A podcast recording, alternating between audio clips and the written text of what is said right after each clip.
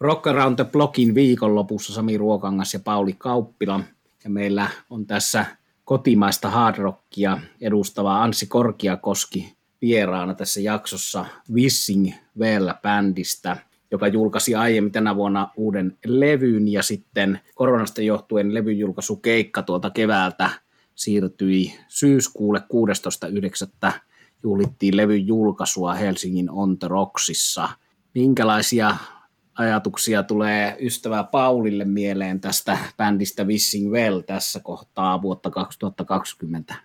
Niin, meillähän oli tässä hyvät keskustelut Anssin kanssa ja Anssi kertoi omasta muusikon taipaleistaan ja bändistä ja sitten päästiin keskustelemaan niistä levyistä, jotka Anssiin on eniten vaikuttaneet ja tässä lähetyksessä niitä kuullaan ja sitten arvioimme sen jälkeen vielä niistä levyistä meidän omat suosikkimme.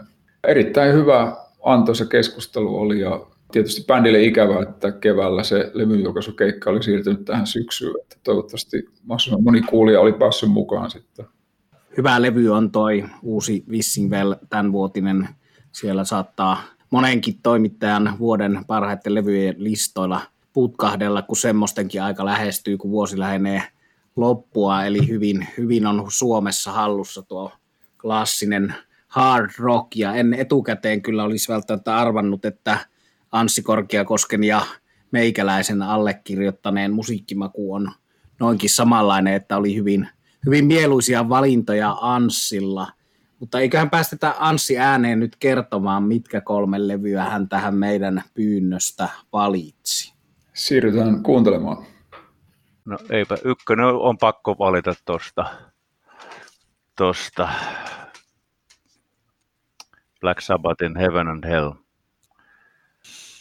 Olis, olisiko toinen LP, minkä olen no. elämässäni sitten ostanut. Eka oli Richard Blackmore's Rainbow ja tämä oli sitten varmaan se toinen. Ja tota, niin, tämä nyt on, täältä pystyisi valita aika monta tästä, tästä tota, niin, hyllystä samat tien, mutta kyllä tämä on mulle ollut ykkös, ykkösjuttu. Ja tietysti moni muukin Sabatin levy eka ja Sabat Vladi Sabat on ollut parhaat, mutta tota, niin kyllä tämä oli, tämä oli niin kova juttu ja tämän, tämän levyn tunnelma alusta loppuu, bi, biisin materiaali, niin kuin sovitukset, äh, soundit, diol, diol laulut, ja tota, mutta tietysti biisimateriaali alkaen, alkaen nimibiisistä ja, ja Neon Nightsit ja Children of the Seed, niin, niin tota, biisimateriaali kerta kaikkiaan niin hyvä, että, että tota, ihan tuollaiseen vastaavaa niin ihan tuollaiseen vastaavaan kokonaisuuteen, niin en sitten tiedä, onko, onko kukaan, kukaan muu päässyt. Onhan omia, tosiaan tässä on aika paljon näitä, näitä levyjä, mutta, mutta toi on mulle se ykkönen, ja tosiaan kun 14-vuotias olin, kun tuon kuulin, niin, niin tota, muutama vuosi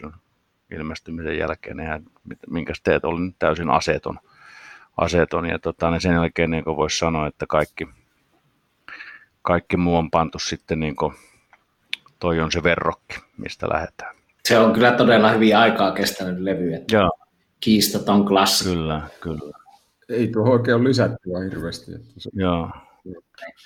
No sitten numero kaksi. No sitten sit mä en tiedä, onko se numero kaksi, niin sitten sit on niin paljon, paljon mitä tässä tulisi, mutta nyt kun mä tässä kattelin näitä ja mietin, että mikä voisi olla, ja, ja pysytään tietysti tässä heavy genressä, niin, tota, niin kyllä toi, kyllä toi tota, niin Priestin Defenders of the Faith oli sellainen, sellainen se levy, varsinkin, varsinkin ykköspuoli, että, se oli ihan tota, niin, nyrkkipäin näköä ja kestänyt ihan täysin samalla tavalla aikaa. No, nopeampaa ilkeätä ja, ja, tota, ja uskomattoman kovat biisit, us, uskomattoman kovat tota, niin, sooloilut ja, ja, ja, siis täysin käsittämättömät vokaalisuoritukset Rob Halfordilta. Niin, tota, se oli myös sellainen, että ei siinä ollut ei siinä ole paljon mitään. Priestillä on paljon muutakin hyvää. Mä tykkään joka, jopa rokkarollasta, mistä ihmiset ei yleensä tykkää ja niiden alkupään jutuista ja näin poispäin, mutta, tota, mutta se, on, se on kyllä niin nopeata, tehokasta 80-luvun tota, heviä parhaimmillaan. Huom, ilman tuplabasareita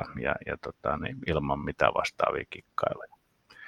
Et tota, se on, se on semmoinen, jos pitää toinen, toinen, toinen valita. Ja erityisesti varsinkin Colin Nuorinen Rock Hard Ride Free biisi oli, oli tietysti mulle semmoinen, semmoinen tota, vielä super extra hyperdiggailun kohde, kohde noiden muidenkin kovien lisäksi. Ja tietysti sitä ne oli tullut Screaming for Vengeance, mikä oli sairaan hyvä. Sekin vähän huonompi soundinen levy, mutta upeita biisejä, biisejä tota, niin täynnä, ja yhtä, yhtä kova tason, tason vokallista. Että kyllä, se, kyllä Priesti on mulle ollut tota, niin ehkä sitten Sapatin, Sapatin ohella se ykkösbändi heavy-osastolla aina.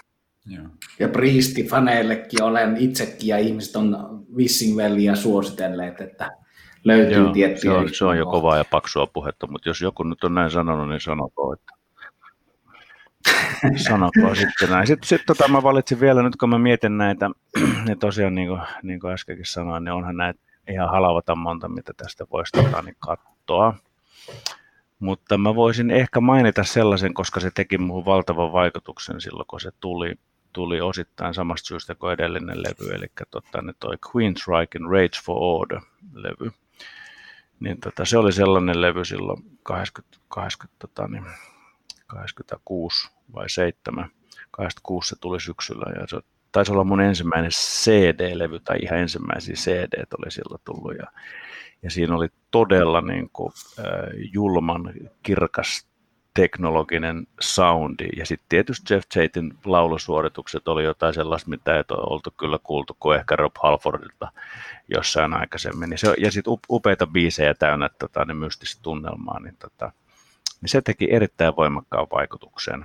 Ja, tota, ja myöskin kestänyt aikaa, että, että tota, niin kyllä mä sitä silloin tällä, tällä kuuntelen. Mutta niin kuin todettu, totta kai näitä on sitten aika monta muutakin näiden lisäksi, mutta kun pyysit miettimään kolmeen, niin tota, näin tuli mieleen. Mm. Heavy. Mm. Kiitos, hienot, Kiitos. hienot valinnat ja puhutaan, puhutaan noista, noista sitten lisää. Noin hyvät tavallaan tuommoiset genrensä klassikot, mitkä on tuhat tuhat bändiä ja levyjä, joissa noita on myöhemmin matkalla. No niin se on. Niin, se on. ollut niin kuin silleen kulmakiviä. Niin se on vähän kliseisen hyviä, hyviä, mutta minkäs teet? Ne on niin kovia, että tosiaan ne on niitä verrokkeja. Kyllä. Verrataan, että.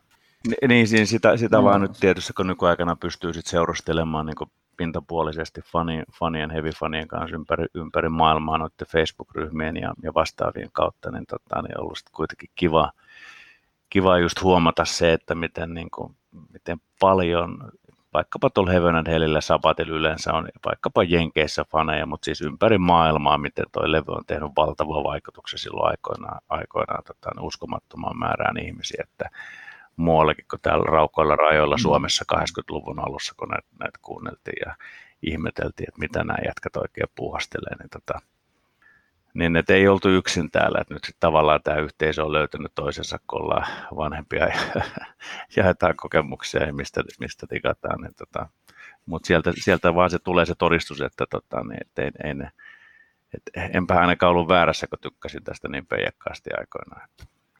Hmm. Ja se on sikäli hyvä aihe tuota, puhua tänä vuonna toi Heaven Helku, sehän on Joo, 40 totta. vuotta. Se oli keväällä, keväällä joskus tuli tai jotain. Ilmestyi. Kyllä. Joo.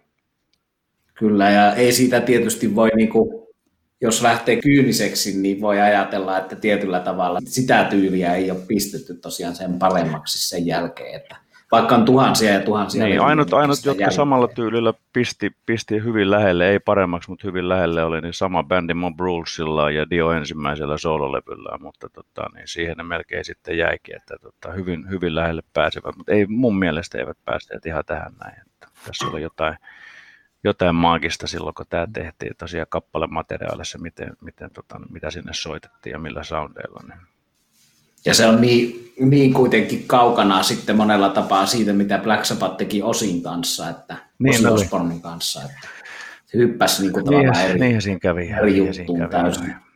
Soitettiin vähän nopeammin ja, ja tota, niin tietysti ihan erityyppisiä melodioita ja muita. Ja, mutta mikä siinä? Hienoa, että yhdellä bändillä on niin kuin, tavallaan kaksi, kaksi uraa ja vaihdetta, että kumpikin, kumpikin nyt sitten uskomatonta kyllä tuli vielä nähtyä – vanhoilla päivillä 90-luvulla, 2000-luvulla livenäkin, vaikka ei olisi kukaan silloin uskonut. Että tietysti Dehumanize oli silloin ainakin mulle hirveä pettymys, kun tuli. Se levyhän on kasvanut sitten, sitä on mm. tullut kuunneltua, mutta odotukset oli silloin 90-luvulla mm. ihan järjettömät, ja sitä odotettiin jumalauta kymmenen vuotta, että Dio menisi takaisin laulaa jätkeen kanssa. Ja tota, ne eihän ne tietenkään pystynyt siihen vastaamaan, niin kuin todettiin, että ei ole mm. kukaan eikä mikään pystynyt sen, ainakaan mun mielestä. Niin mutta siinä, siinä, siinä mielessä, kun toi oli niin kova levy, niin mulle ihan suoraan sanottuna ne kaikki tekemiset on ollut pieni pettymys sen jälkeen. Oli se Dions ensimmäinen soololevy Holy Diver oli todella, todella hyvä kama, mutta kaikki Dion soololevytkin sen jälkeen kuitenkin, jos ne laittaa tuon Heaven Hellin rinnalle, niin tota, ne ei paremmaksi mennyt. Että, mutta mikä siinä? Jonkun pitää olla paras ja, ja tota, ne mulle, mulle nyt toi on sitten se, jos yksi pitää valita näistä. Mä oon aina mm, yrittänyt vältellä näitä omia vaikutteiden kertoa. Nyt kun menitte kerran kysymään, niin mä menin, menin tunnustamaan, tyhjentämään koko pajat, mm. mä tiedän, että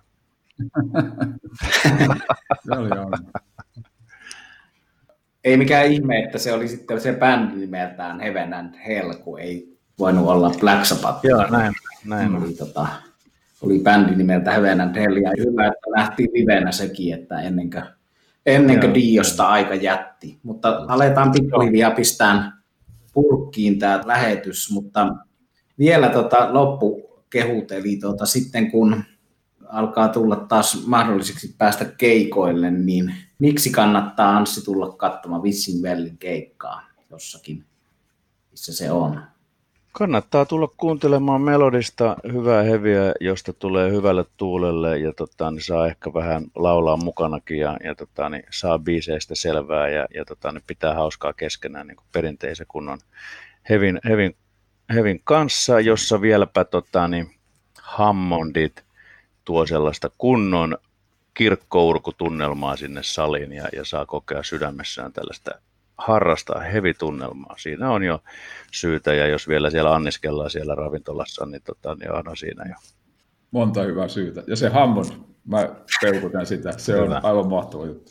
Joo, hieno bändi, ja levy on yksi vuoden parhaista levyistä suurella todennäköisyydellä siinä vaiheessa, kun sitten joskus syksyllä mietitään, että mitä Joo. on tänä vuonna ilmestynyt, niin voin jo henkilökohtaisesti povata tällä tavalla, että tulee olemaan siellä listalla.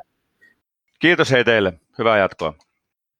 Niin kolme tuommoista heavy rock, hard rock klassikkoa. Ehkä Judas Priestin Defenders of Fate on siinä rajoilla, että onko sitä yleensä laskettu tuonne klassikko-osastoon, mutta kyllä nykyperspektiivistä voi sen laskea klassikoksi, niin kuin aika moni kasarilevy alkaa nykymittapuulla olla klassikko sen takia, että silloin tehtiin niin paljon, paljon hyvää ja tietysti toi Black Sabbath tuossa sitten, sitten joukon, joukon kärkenä lyömätön kulmakivi tässä näissä genreissä.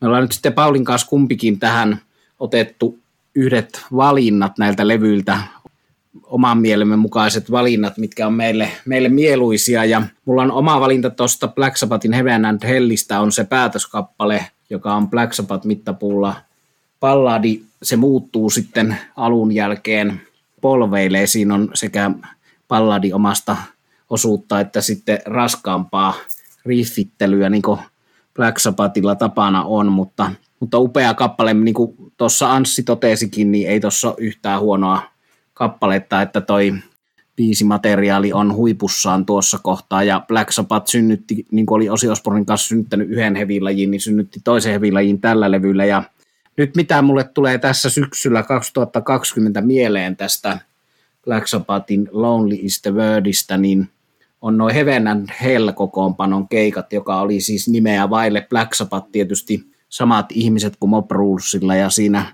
Dio-aikana Black Sabbathissa, että oli onnia kunnia nähdä se onneksi monta kertaa livenä Sweden Rockissa ja Helsingissä ja kuulla myös tämä Lonely is the Word biisi livenä. Ja muistan, kun oltiin Plumperi Akin kanssa tuolla Tukholmassa Sweden Rockin ohjelman julkaistu tilaisuudessa, jossa kerrottiin sitten siinä syksyllä, että seuraavana kesänä Sweden Rockissa esiintyy Heaven and Hell, ja meillä ei ollut mitään hajua se julkistus kuulessamme, että tämmöinen versio Black Sabbathista olisi tulossa edes olemassa. Ja se oli, se oli mahtava uutinen ja kyllä sitä juhlittiin ja päätettiin, että tänäkin kertana seuraavanakin vuonna mennään Sweden ja se bändi täytti odotukset. Ja terveisiä myös Jyväskyläläiselle kitaristille Jukka Viitasaarelle eli Viitasaaren Jukalle, joka on monipuolinen musiikkimies, säveltäjä, sovittaja, orkesterijohtaja ja Led Zeppelin, Suomen parhaan Led Zeppelin cover-bändin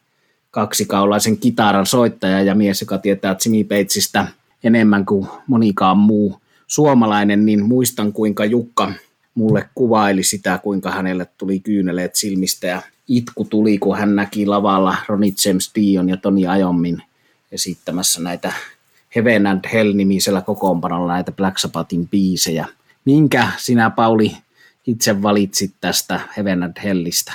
Mä sanoisin ensin, että paitsi Anssi, niin sinäkin kerroit tuossa kokonaisuudesta kaiken oleellisen, mutta tota, Black Sabbath äh, on aikoinaan ollut mulle niitä tosi suuria bändejä silloin ihan alussa, kun jotakin alkoi musiikista ymmärtää, mutta erässä vaiheessa mä tein aika paljon eräänlaista musiikillista isänmurhaa ja mä otin siihen bändiin etäisyyttä, en pitkiin aikoihin kuunnellut. Täytyy sanoa kiitokset Anssille, että otti tämän siihen ykköseksi, koska nyt kun on sitä kuunnellut taas aikojen perästä, niin onhan toi loistava albumi. Edusti Sabatille kyllä, niin kuin taisit sanoakin, vähän erilaista soundimaailmaa, erilaista hard tai heavy rockia. Ja, ja vaikka bändi oli tuossa Heaven Hellin aikoina aikamoisessa kaauksessa, niin meille on aikamoinen onnenkantamoinen, että Tony Iommi tapasi juuri Ronnie James Dion sopivasti ja, ja tuota, eivätkä perustaneet uutta bändiä, vaan tekivät tämän levyn.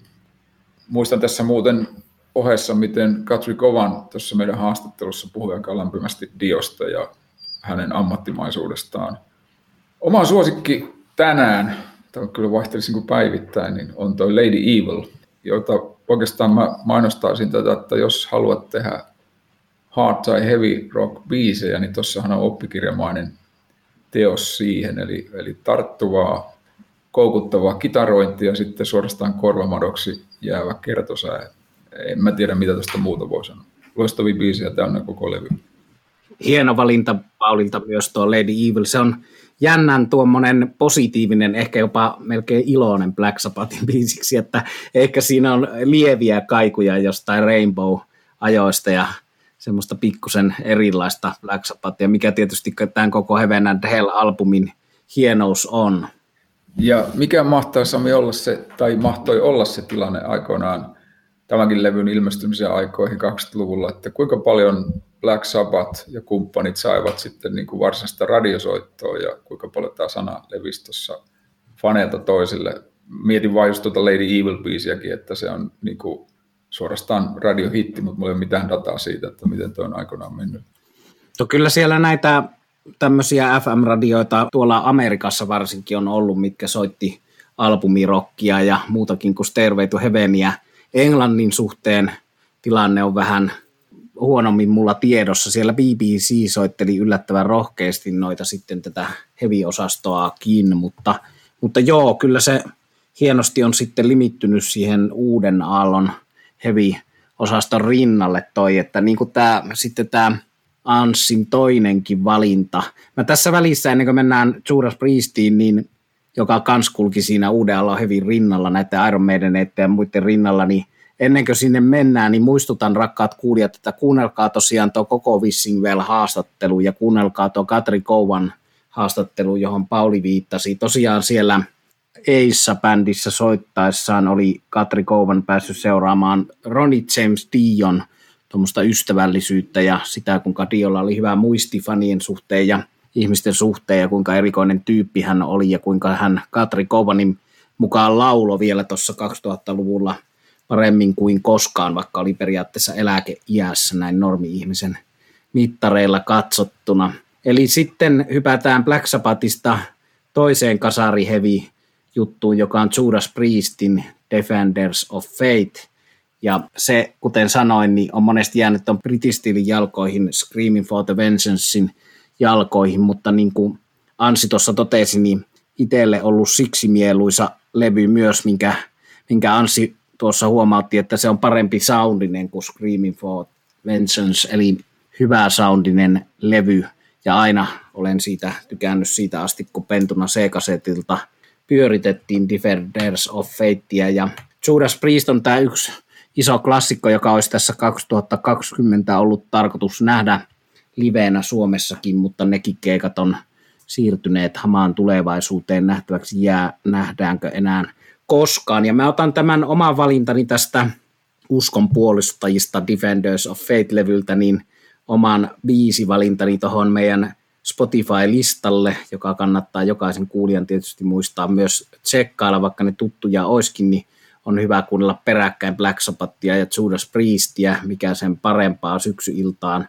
Niin oma valintani siitä on tämä biisi nimeltä The Sentinel, joka on tuommoinen, sitä jossakin Heavy-lehdessä Metal Hammerissa kuvattiin, että siinä on myös tuommoista lievää proke-vaikutetta, mutta niin tai näin, niin se on sitä perinteistä hyvin riffiteltyä, tehokasta Judas Priestia sekä laulusuoritusten että kitaroiden että sanotustensa puolesta. Ja kun mulla oli tuossa Black Sabbathissa tuommoinen live-keikka muisto liitty siihen, niin samalla tavalla mä liitän nyt tämän The Sentinelin, kun sitä tänään kuuntelin tuossa kävellessä syksyisessä Tikkurilassa, niin mulle tuli mieleen kesä 2002, ja olin ensimmäistä kertaa tuolla Sweden Rockissa, joka putkahtelee usein esille, koska se on tämän genren osalta ollut niin merkittävä festari minulle ja monelle muullekin suomalaiselle, niin Rob Halford, eli Judas Priestin lauleja, esitti siellä soolobändillään Halford hyvän keikan kesällä 2002, ja silloin myös tämän The Sentinel-biisin, ja silloin oli sitten muutama vuosi vielä aikaa ennen kuin hän palasi takaisin Judas Priestiin, jossa on nyt edelleen. Mutta aikaa hyvin kestänyt kasari hevi levy tässä Anssilta. Joo, se tämä on itse asiassa myös jännä kuunnella näitä kokonaisuuksia, mitkä Anssi oli tuossa albumissa ilmoittanut senkin takia, että tämä soundimaailma siihen aikaan, tämä 80-luku kyllä hyvässä mielessä punkee läpi. Mun oma suosikki tästä Defenders of Fateilta on Night Comes Down, semmoinen upea soundinen, olisiko semiballadi, ihastuttava hieno kitaraintro ja, ja muutenkin siinä on aika hyvät tuommoiset tymäkät, nyt kyllä tosiaan tyypilliset aikakauden kitarasoundit tälle genrelle. Bändi on esittänyt harvoin tätä kappaletta livenä, mutta sen mä tiedän, että joskus paljon paljon myöhemmin, parikymmentä vuotta myöhemmin eri keikoilla, olisikohan peräti Suomessakin heittänyt tämän Night Comes Downin. Muistan näin jostakin lukeneen, en valitettavasti kyllä itse ollut silloin paikalla. Ja musta edelleen tämä aikakausi, niin jotenkin tässä biisissä ainakin mulla tuli mieleen aika vahvasti Rainbow tai Scorpions. Ja tota, tietysti Scorpions ja Judas Priest on kiertäneetkin yhdessä, että ei ne, ne on, on, varmasti tietyllä tavalla muutenkin veljesbändejä, mutta mä rupesin sitten tekemään tämmöistä tutkivaa journalismia ja kuuntelin Scorpionsia myös tuossa löytääkseni tämmöisen suuren vertailubiisin. No, en mä siinä tietenkään onnistunut, mutta suunnilleen samaan ajankohtaan ilmestyneen Scorpionsin Love at First Thing, niin en löytänyt sitä tavoittelun lopputulosta, mutta huomasin, että kylläpä Scorpion kuulosti tosi hyvältä pitkästä aikaa. Että ei mitään, että niin kuin, aivan mahtavaa näitä juttuja tehdä jo pelkästään tämänkin takia. Joo, hieno, hieno veto Pauli, yllättävä veto, mutta hieno ja se on todellakin näin, että siitä ei monta viikkoa ole, kun mä pistin ton Love at First Thing levyn soimaan ja siinä kun lähtee se upea kitara intro Bad Boys Running Wild, niin se on kyllä hienoa. Se on aikaa kestänyt yhtä lailla siinä, missä Priestikin, jos ei paremmin. Mutta palataan Scorpionsinkin näissä lähetyksissä toistekin. Ja otetaan sitten toi Anssi Korkiakosken viimeinen levy, joka oli tuossa hänen setissä lievästi tuommoinen musta hevonen yllättäjä, eli Queensryche ja amerikkalaista tänne brittibändien keskelle. Ja silleen tietysti keskeinen amerikkalaisbändi, että varsinkin laulaja Geoff Tatein kautta niin on vaikuttanut tähän eurooppalaiseen power metalliin, näihin helloveeneihin ja tietysti amerikkalaiseenkin proke-metalliin, näihin dream teattereihin ja näihin todella paljon. Varsinkin toi Geoff Tatein laulutyyli on paljon imitoitu.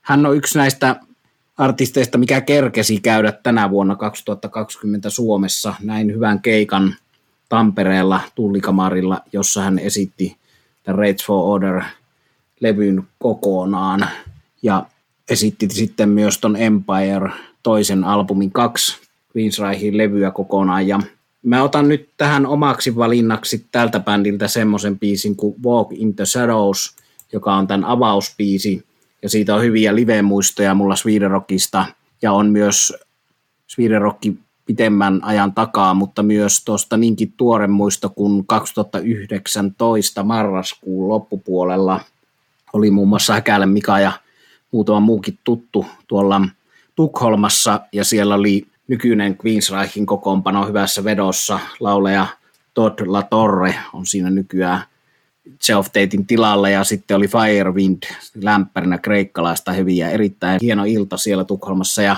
tämä biisi tuli hyvänä versiona.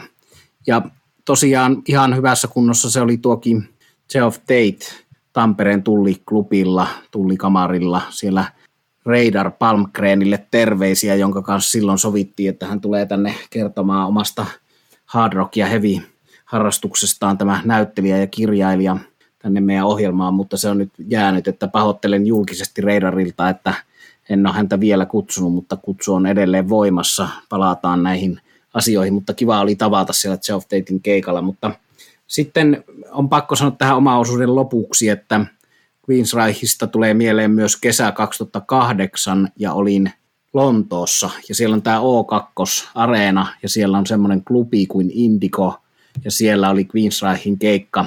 Huomasin, kun Lontoossa oltiin ja menin sinne ja ne soitti 33 biisin keikan, jossa oli Operation Mindcrime ykköslevy kokonaan ja Operation Mindcrime kakkoslevy kokonaan ja sitten vielä enkorna kolme biisiä tuosta Empire-levyltä ja siinä oli puoli aika tietysti, koska se on niin pitkä jo ajallisesti 33 biisiä ja tapasin bändin siellä sitten Lontoon yössä sen jälkeen ja oli erittäin hieno ilta. Ja se päättyi vielä, pakko tämä kertoa, kun viimeiset metrot oli mennyt sen jälkeen, kun mä olin Queen's äijien kanssa juttelemassa, niin en päässyt metrolla enää sinne Lontoon keskustaan sieltä O2, niin piti ottaa taksia. Sitten tämä taksikuski innostui mulle kertomaan paikallishistoriaa ja muun muassa tuosta Jack the Ripperistä, Viiltä Jackista, ja hän halusi sitten mua ilmaiseksi viedä tuota näihin paikkoihin siellä keskellä yötä Lontoossa.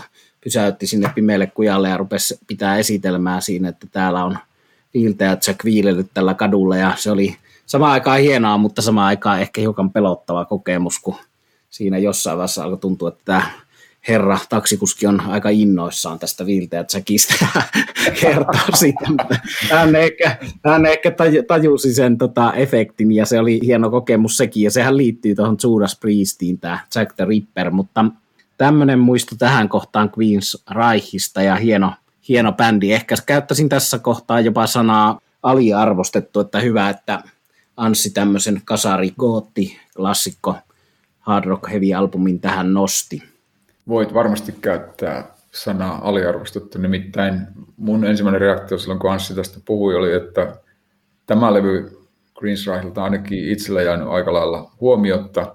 Ja oli kyllä tätäkin mielenkiintoista kuunnella edelleen nykynäkökulmasta, kun tämä on 86 julkaistu. Se on pari vuotta tuon Priestin Defenders of Fatein jälkeen ja tässä monen kertaan todettu, että soundeissa on aika paljon sama, tässähän on tämmöisiä kitarakerroksia hienosti koko levyllä, että sitä on, sitä on kyllä kiva kuunnella.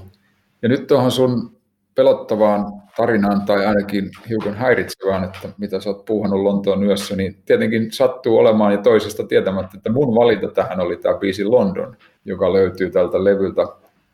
Ja siinä mua viehätti se, että siinä on hieno makea sellainen rumputausta, ja se upeat vokaaliosuudet näiden äsken mainittujen kitarakerrosten lisäksi. Kertosää on suorastaan upean dramaattinen, vaikkei se viiltä ja tsekistä kerrokaan. Ja tosiaan Queensrysta muuten, niin nykyinen kokoonpano on tehnyt mun mielestä viimeksi 2019 vuoden alussa levyn. Kuuntelin sitäkin jonkin verran ja aika lailla noin niin kuluttajan kannalta bändi on pysynyt kuosissa, eli oikeastaan tuntuisi siltä, että toi esimerkiksi tämä Rage for Order, kun olisi niin updateattu tämän päivän soundeihin, niin siinä on hyvin paljon samaa hyvällä tavalla siis edelleen. Tykkäsin tästä ja samat sanat, että hieno tämäkin tuli nyt löydettyä, täytyy kuunnella lisää ja, ja mun mielestä niin kuin todentaa sen asian, että mihin oikeastaan Anssikin mun mielestä viittasi, että vanhat hevarit, ei ne kuole koskaan. Pysyvät keskuudessa. Näin se on, ja Queensryche kuuluu bändeihin, mikä on liian vähän käynyt Suomessa. Mielellään menisin edelleen katsomaan, kun se oli 2019 loppuvuodesta niinkin hyvässä kunnossa kuin oli. Ja vielä viimeinen huomio tästä for Orderista, että aika rohkeasti ne on tehnyt tuollaista itsensä kuulosta musiikkia siinä vaiheessa, että tuossa on tuommoisia uuden aallon vaikutteita, jotka ei ole missään nimessä heavy-vaikutteita, vaan siinä on tämmöistä gootti-musasta ja monenlaisesta sen ajan syntikka uuden romantiikan fiilistä tuossa jutussa, että se ei ole ollut millään tavalla niin kuin tylsästi pelkästään uuden aallon hevin, brittihevin uuden aallon kopiointia, vaan ottaneet laajemmin rohkeasti vaikutteita ja sillä tavalla luoneet hyvin omalaatuisen hienon soundin. Joo, erittäin hyvä kommentti toi, eli justinkin tuossa Londonissa mun mielestä on vähän, tai aika, aika paljonkin eroa niin kuin just tähän niin kuin keskimääräiseen 80-luvun heavy tai hard rock soundiin, ja lisäksi muuten muistelen, että levyyhtiö olisi painostanut silloin just näihin aikoihin, tai Race for Orderin aikaan bändiä niin kuin tämmöisen glam rock tai joku sen tyyppisen julkisen imagon luomiseen, mutta, mutta eihän tämä levy kuulosta miltä. Luojan kiitos ei kuulosta miltään sellaiselta, vaan kyllä se on täyttä asia. Joo, varmasti juuri pitää paikkansa ja kun on puhuttu prokeesta, meillä on se hyvä proke-jakso tuossa lähihistoriassa tehtynä, kuunnelkaa sekin rakkaat ystävät, se meidän aika tuore proke-jakso, niin siellähän tuli mainittua se, että osa näistä omista suosikkibändeistä voisi olla tavallaan proke nimikkeen alle meneviä. Ja osa Queensrychin materiaalista on selkeästi proke osastoa, se on proke metallia ja siellä Empire-levy, joka tuossa mainittiin, on ehkä Queensrychin kaupallisin levy, mutta se on myös selkeämmin tuommoinen niin Pink Floyd meets Iron Maiden, eli siellä on hyvin selkeästi proke-vaikutteita siinä Empirella, että kannattaa kuunnella sekin levy, jos, jos tämä bändi alkoi tästä kiinnostamaan, mutta ennen kaikkea haluan nyt kiittää sitten Anssia, Wissingwell Bandin Anssia näistä hienoista valinnoista. Alettiin Paulin kanssa kuuntelemaan sen kautta hyviä levyjä ja näemme toinen toisiltamme opimme ja tämä on sikäli hieno, hieno yhteisö ja hieno homma tämä klassisen rockin pyörittely. Että kiitollisin mielin olisin lopettamassa tätä lähetystä, mutta annan vielä Paulille loppupuheenvuoron myös. Niin, oikeastaan tähän ei voi lisätä mitään. Kiitos Anssille ja kuunnelkaa ihmiset Wishing Wellin Do or Die-levyä. Sekin on hieno ja kuuntelemisen arvoinen. Hyvää jatkoa viikonloppuun. Kiitos, että kuuntelit. Tämä oli Rock Around the Blogin viikonloppu haastattelussa Anssi Korkiakoski Wishing Well-bändistä ja isäntinä Pauli Kauppila ja Sami Ruokangas. Kiitos.